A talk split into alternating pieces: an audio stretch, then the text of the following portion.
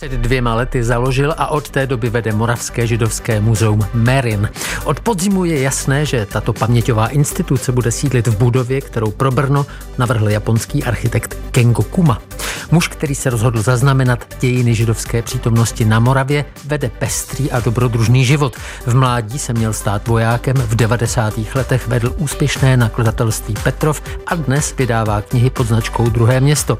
Napsal životopisný román o Ivanu Blatném a ten se stal knihou roku. Jak a pro koho chce vyprávět příběh moravských židů? Hostem hovoru je spisovatel Martin Reiner. Dobrý postech přeje Petr Vizina. Hovory.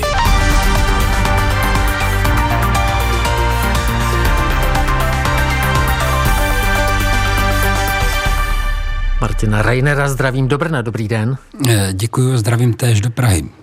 Já jsem eh, řekl, že před dvěma lety jste založil Muzeum Merin. To jsou eh, zakladací listiny, jsou z té doby, ale já předpokládám, že ta myšlenka je starší. Tak od, od jakého bodu se vyne? No, ona zas tak moc starší není. V podstatě takhle, myšlenka starší je. myšlenka starší je a zrodila se v hlavě Michala Konečného, tady brněnského historika, s kterým se znám a znali jsme se už předtím, než jsem od něj tuhle myšlenku na jaře roku 2019 jak si přejal a rozhodl se proměnit ji v nějaký, v nějaký čin, v nějakou hmotu, tu myšlenku.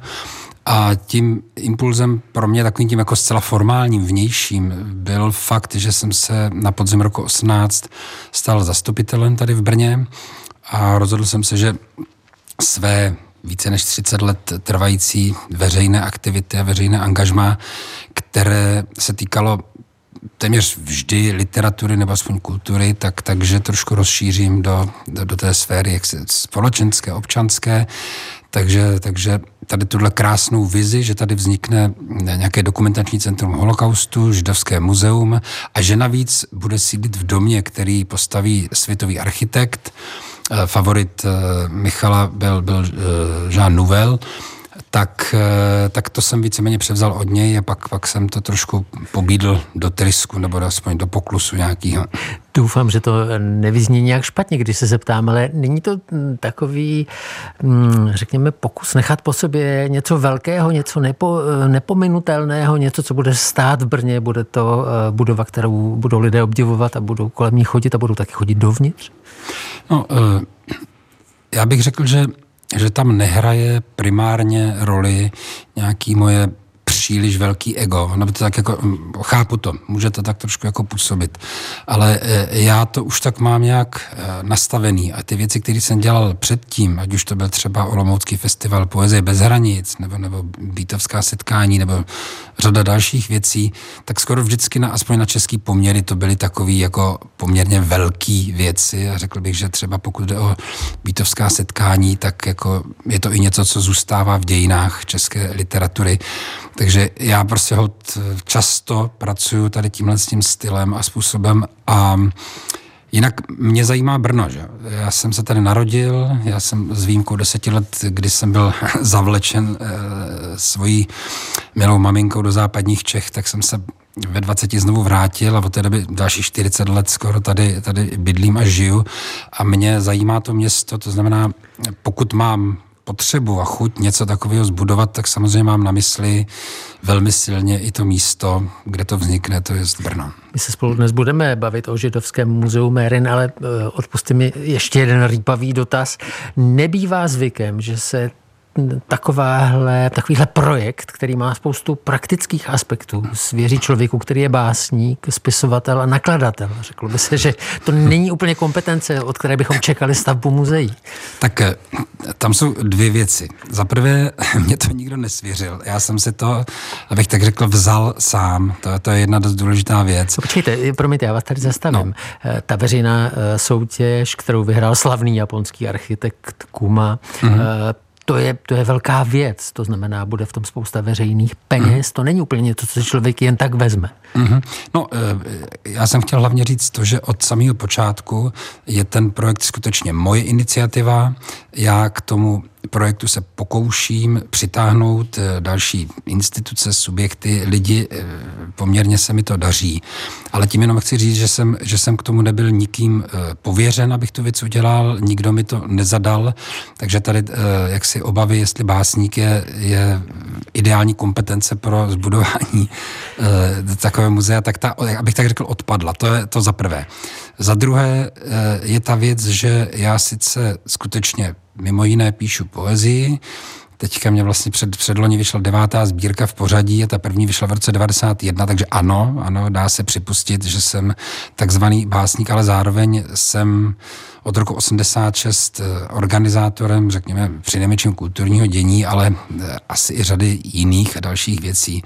Já mám nějakým způsobem se prostě ve mně ten já nevím, bych to, já, já nechci užívat slova romantický, jo, ale řekněme z pohledu běžného člověka, nějaký ten, ten romantický pol, který vede k tomu, že píšu i básně, tak, tak se ve mně nějakým způsobem dost slušně mísí s praktikem a, a pragmatikem, takže jako já si myslím, že jsem k tomu v podstatě vybaven mentálně.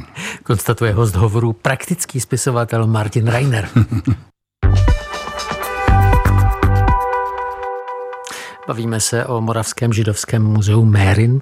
Pane Reinere, eh, židé na Moravě to je velmi široké téma. Dá se dočíst, že první židé na Moravu přišli v 11. století. Když zavřete oči, koho si představíte, když se řekne židé na Moravě?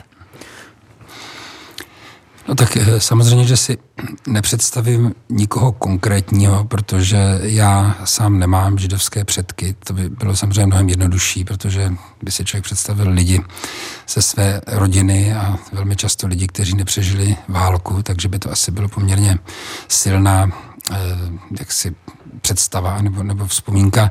Eh, mohl bych tady asi výjmenovat řadu brněnských významných a známých židů, hlavně z oblasti kultury. Mimochodem jsem bydlel jako dítě asi dva roky nebo necelé tři roky v domě, kde bydlel Pavel Haas, eh, tam v, centru, v centru Brna, že nějací jejich potomci, kteří tady zůstali, tak emigrovali v roce 68 nebo 9 do Švýcarska. Ten dům byl víceméně opuštěný a když moje babička se vracela od někud z nějakých svých cest z Krkonoš nebo ze Šumavy, kde dělala pokojskou, tak si zažádala o byt a dostala gigantický třípokojový byt, kde jsme v jednom pokoji s bráchou hrávali hokej, protože už jsme na to neměli dost nábytku, či bychom to vybavili z toho předchozího bytu. Takže ház se mi samozřejmě vybaví skoro, skoro vždycky. Mně se, mně se pro mě, pro mě ta záležitost samozřejmě nezačala v roce 19, kdy jsem se pustil do tohohle z toho projektu. Pro mě, pro mě židovství, byť třeba ne specificky moravské, byla otázkou nejen kulturní, jako dlouho, protože jsem miloval eh, americké židovské autory, ale vlastně v 80. letech i do jisté míry byla eh, ta otázka spojena s nějakým disentním hmm dizentním postojem nebo mým vnímáním jako tehdejší reality těch, těch 80. let, protože, jak víte, eh, tak židé tady neměli na růžích ustláno jako ani po roce 48, když to řeknu velmi kulantně. Rozumím tomu. Eh, řekněte mi, ale eh, po té faktické stránce, Morava je přece jenom rozlehlé území, tak která místa jsou spojená s židovskou komunitou, eh, významnými synagogami, kde byste tak řekl, že eh, ten židovský život měl těžiště?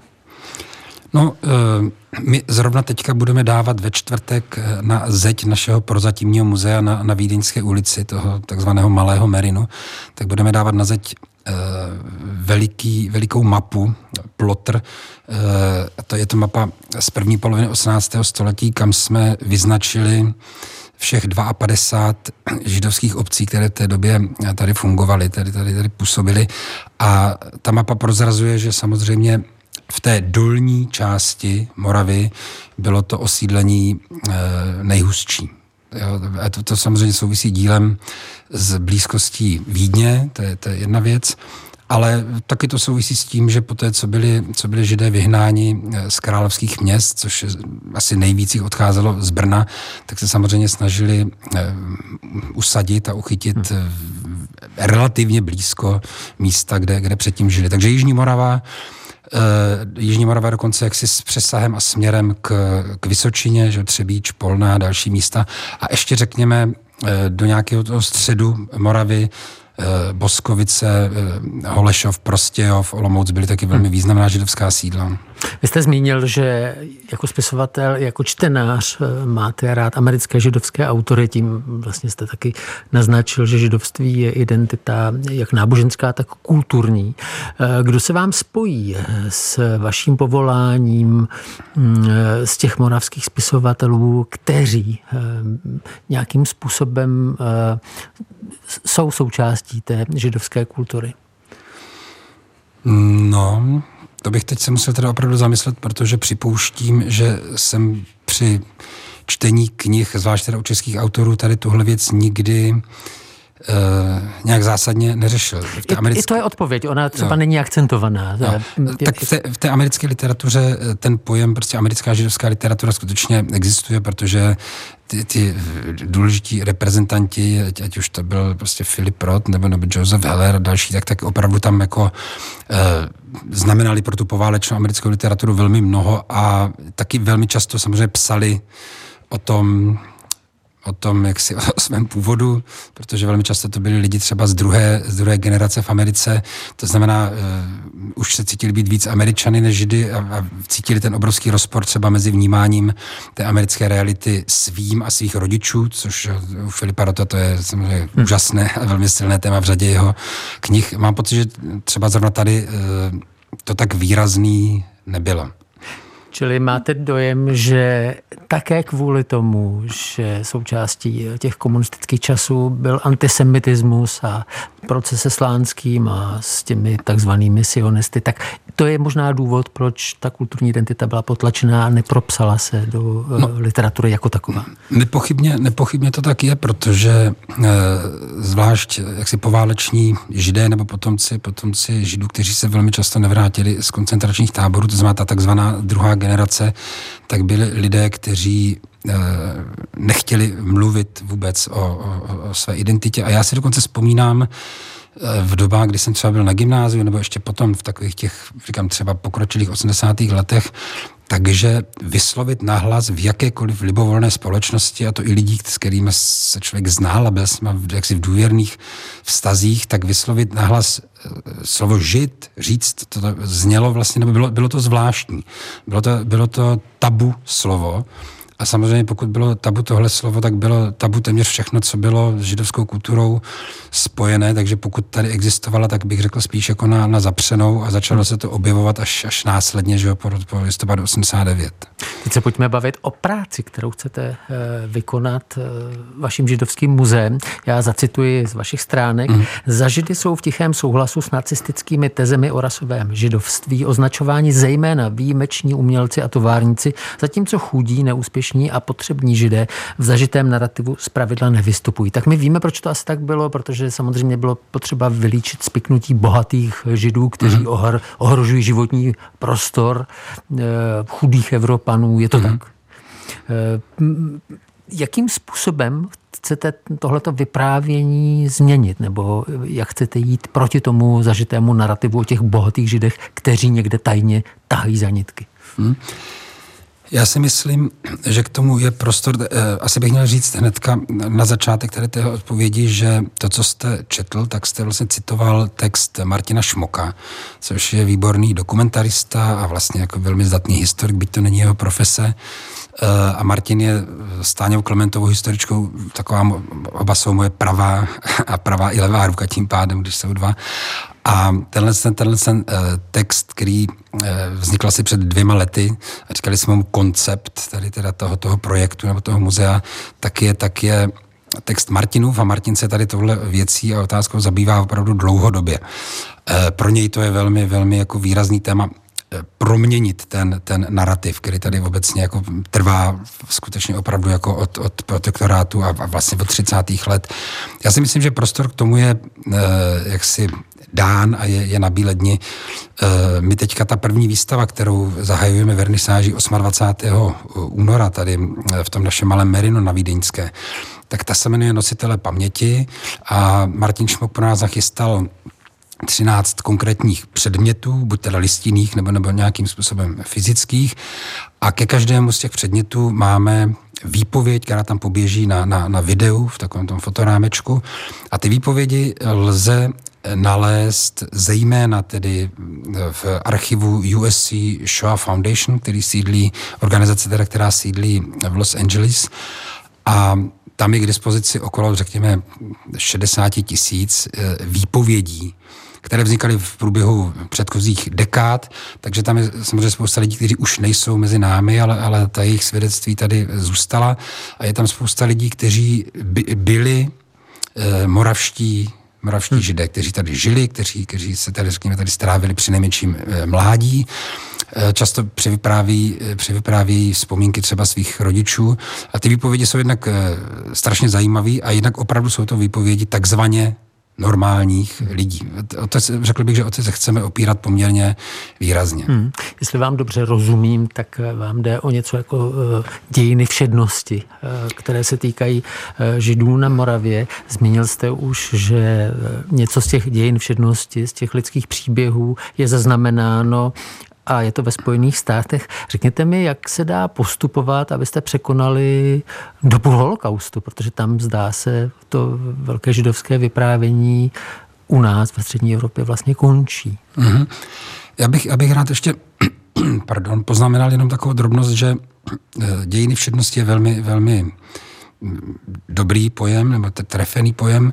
Eh, my tomu s Martinem říkáme možná eh, jako dát dohromady, nějakým způsobem smísit ty malý a velký dějiny. Ty velké dějiny, k těm se člověk dostane vždycky poměrně snadno, ty jsou nějak tak jako okolo nás, trčí, že vykukují na nás eh, všude možně a ty, ty malé dějiny jsou většinou dějiny konkrétních eh, lidských příběhů, který mě samozřejmě přijdou velmi zajímavě, fascinující.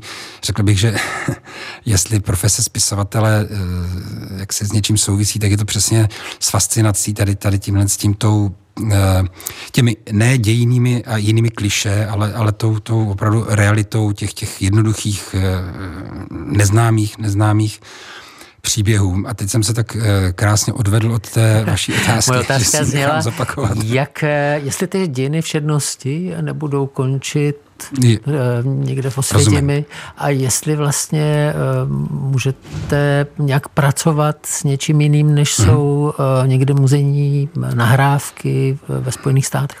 No, tohle je rozhodně jedno z důležitých témat, které, která to naše muzeum chce a bude, bude řešit protože skutečně spousta lidí, pokud vůbec má nějakou představu, tak má samozřejmě představu, že dějiny židů tady v téhle zemi, to znamená na Moravě, ale stejně tak v Čechách, končí holokaustem. Eh, ono to není úplně eh, divný. Eh, třeba brněnská židovská obec měla před válkou 12 tisíc nebo něco přes 12 tisíc členů.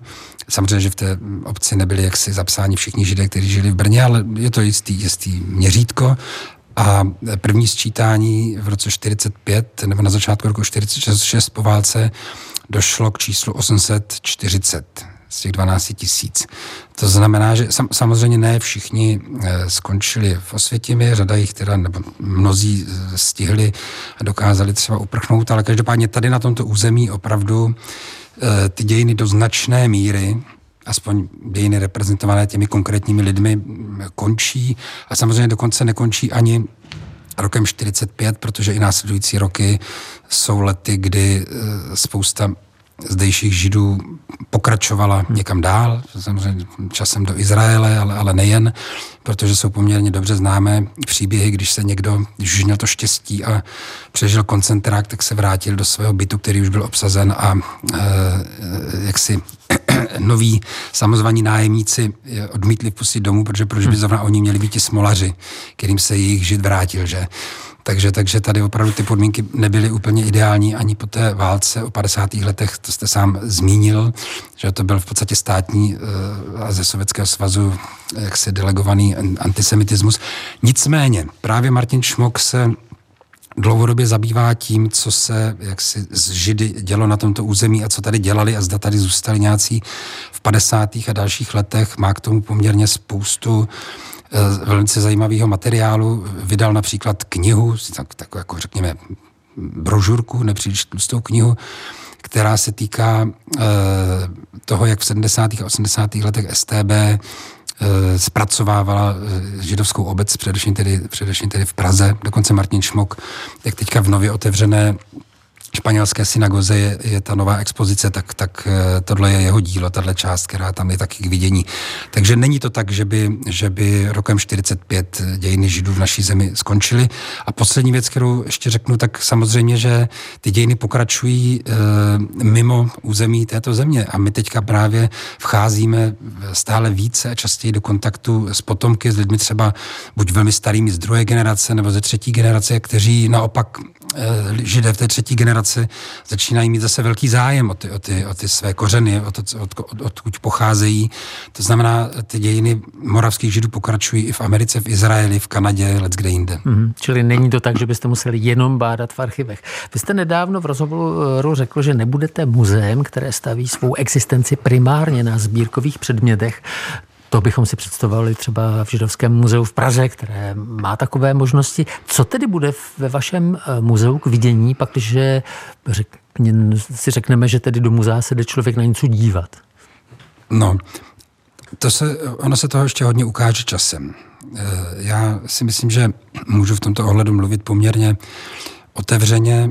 Eh, v červenci eh, tohoto roku nastupuje do, do funkce ředitele eh, Pražského židovského muzea eh, Pavla Niklová, takže tam se tam Leo Pavlát odchází po, já nevím, 26 letech nebo po velmi dlouhé době, kdy byl v té funkci. My jsme eh, předloni s Leo Pavlátem eh, uzavřeli Memorandum of Understanding, takže jsme si řekli, že ano, budeme normálně spolupracovat, ale samozřejmě ta přesná podoba té spolupráce, ta ještě se může nějakým způsobem vyvíjet. A e, dlužno říct, že Pražské židovské muzeum má téměř 90% těch, těch předmětů sbírkových někde, někde v depozitech a věřím tomu, že pokud tady bude v Brně prostor, který, který bude schopen zajistit, že všechny ty věci budou jaksi náležitě opatřeny a ošetřeny a tak, takže ještě se můžeme bavit opravdu o tom, že budeme třeba mít nějaké déledobější zápůjčky pro tu naši expozici. Tak to je jedna z věcí. Dále, jak už jsem naznačil, tak eh, začínáme vytvářet vlastní sbírkové fondy, kde nám zvlášť ze zahraničí teďka postupně jako čím dál víc lidí odkazuje na korespondenci. Teďka Ann Altman nám slíbila dokonce portrét své babičky, eh, který nám pošle. Takže říkám, ještě, ještě pár let bude trvat, než to muzeum otevřeme a my jistě něco taky získáme. Nicméně platí to, co jsme, co jsme řekli a ono to platí obecně pro uh, soudobá muzea jako ta, ta doba, kdy ta muzea opravdu stála především na, na těch sbírkových předmětech. Ta doba je, ta doba je pryč, žijeme, žijeme v éře prostě e, multi, multimédií, kdy se dají různé věci eh, jak si příběhy vyprávět jiným způsobem, než jenom tím, že bude někdo číst něco z nějakého papíru, který tam bude za vitrínou, pod vitrínou. Ještě máme malou chvíli, řekněte mi nakonec, jak si představujete chvíli, která by znamenala pro vás úspěch tohoto dlouhodobého usilování? Básníka, který si vysnil muzeum. No tak samozřejmě, že, že to bude ten den, kdy se přestřihne páska, protože o to bude jistě velký zájem přestřihávat pásko, kdy se otevřou dveře a, a lidé poprvé vkročí do té nové expozice a vůbec do té nové budovy, která, jak taky říkáme, poměrně často nebude pouze muzeem, že dneska už takový koncept taky je vlastně překonaný. Eh, kdyby tam bylo jenom muzeum, tak je to provozně velice náročný. Eh, my tam samozřejmě chceme mít eh, některé další věci. Bude tam pobočka Moravské zemské knihovny se speci- specializací na, na judaika, na židovské autory a řada dalších věcí, které by měly přimět lidi, aby tam chodili častěji než jednou za rok nebo za tři, když se změní třeba expozice muzejní. Hostem hovoru byl praktický básník a spisovatel Martin Rainer, vedoucí Moravského židovského muzea Mérin. Já vám moc krát děkuji a přeju vám hodně úspěchů. Mm, já vám taky děkuji za příležitost popovídat si o těchto věcech. Za pozornost děkuji a příjemný poslech dalších pořadů na Plusu přeje Petr Vizina.